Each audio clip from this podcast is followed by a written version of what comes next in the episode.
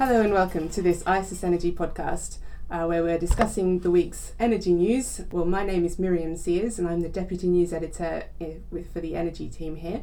And I've got with me Julie Fisher, who is a gas specialist in our gas team, and Ludo Aldersley, who is our deputy editor for our LNG publications. Hi there, Miriam. So, Julie, um, what we've seen happening in the gas markets is basically Gazprom, Gazprom has played a major part this week in terms of um, auctioning gas uh, into Europe. Uh, so, um, can you tell us a bit about what's been happening and, and what Gazprom has been doing there? Yeah, sure. So Gazprom basically has this week auctioned or tried to auction 3.24 billion cubic meters of gas um, for delivery, winter delivery into the German market. Uh, that was could be sold either to into onto the Nel pi- pipeline, so that goes across to West Germany into the Netherlands, or onto the Opal pipeline going down towards the Czech Republic. They held the auctions between Monday and Wednesday, and then on Thursday they announced that they'd sold uh, just around a third of that gas. Um, that's one billion cubic meters.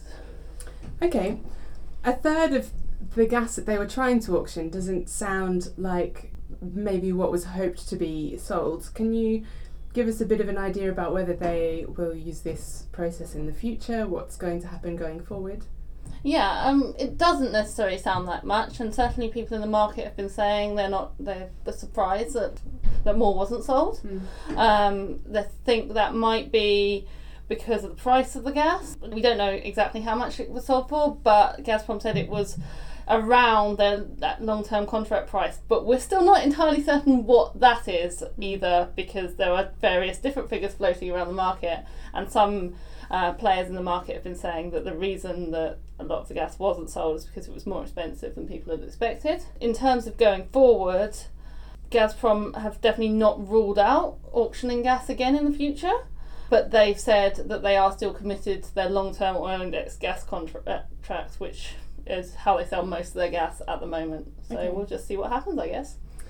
Okay, and, and Ludo, if we're thinking that there's a bit of uncertainty as to how much Gazprom was selling this gas into Europe for, what implications does the price of Russian gas have for perhaps the LNG um, market in Europe? Uh, well, it's an interesting time for the LNG markets uh, around the world at the moment because there's a bit of an excess supply, particularly in the Pacific basin. Um, and a lot of traders are looking increasingly at, at, at Europe as, as a potential sink in order to, to find a home for their cargoes. And the the general floor or the perception of a of a of a floor in the LNG markets is the liquid gas hubs in northwest Europe, such as in the NBP or the TTF. Um, uh, but where the long term contract price is in Europe and where this this um, where, where, where these volumes have recently been sold from Gazprom into into Germany, where, where that price is settled, whether it's whether it's under the hub price, Mm. that would mean that the the LNG floor has to go even lower, um, or whether it's just above that hub price. I think that that's that's um, that would be interesting uh, for for some LNG traders and perhaps allow some LNG traders more scope to bring in volumes into Europe uh, a little bit sooner than, than than otherwise. But I think there is still some some way. Um, there's some distance that prices have to travel in the in the global LNG markets before it becomes competitive for, for LNG traders to bring gas into Europe, uh, bring LNG into Europe rather. Um, there are still buying markets, particularly in the Middle East and uh, in India and Pakistan, um, who have shown some more appetite, uh, pricing wise, for, for volumes on the spot. Okay, and in terms of Gazprom's activity within the LNG industry itself, can you give us a bit of an update on what's been happening this week? Yeah, so Gazprom have been quite active. Um, they put out lots of press releases last Friday, uh, 4th of September, um, following up from uh, a conference um, that they held in, in uh, I think it was Eastern Russia.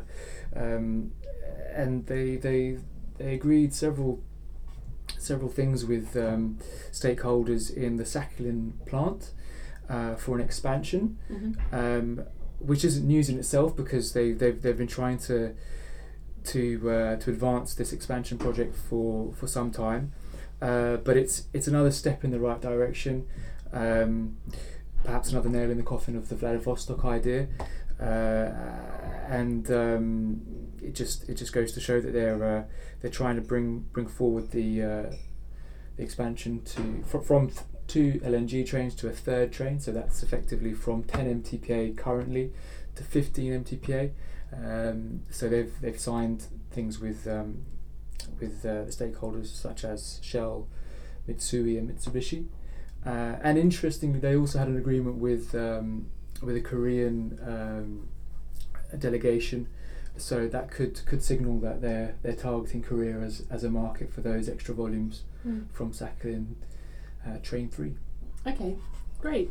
Thank you, Ludo, and thank you, Julie, for uh, speaking with me today. Keep uh, listening for more ICIS podcasts and go to www.icis.com for more information on our coverage. Thanks.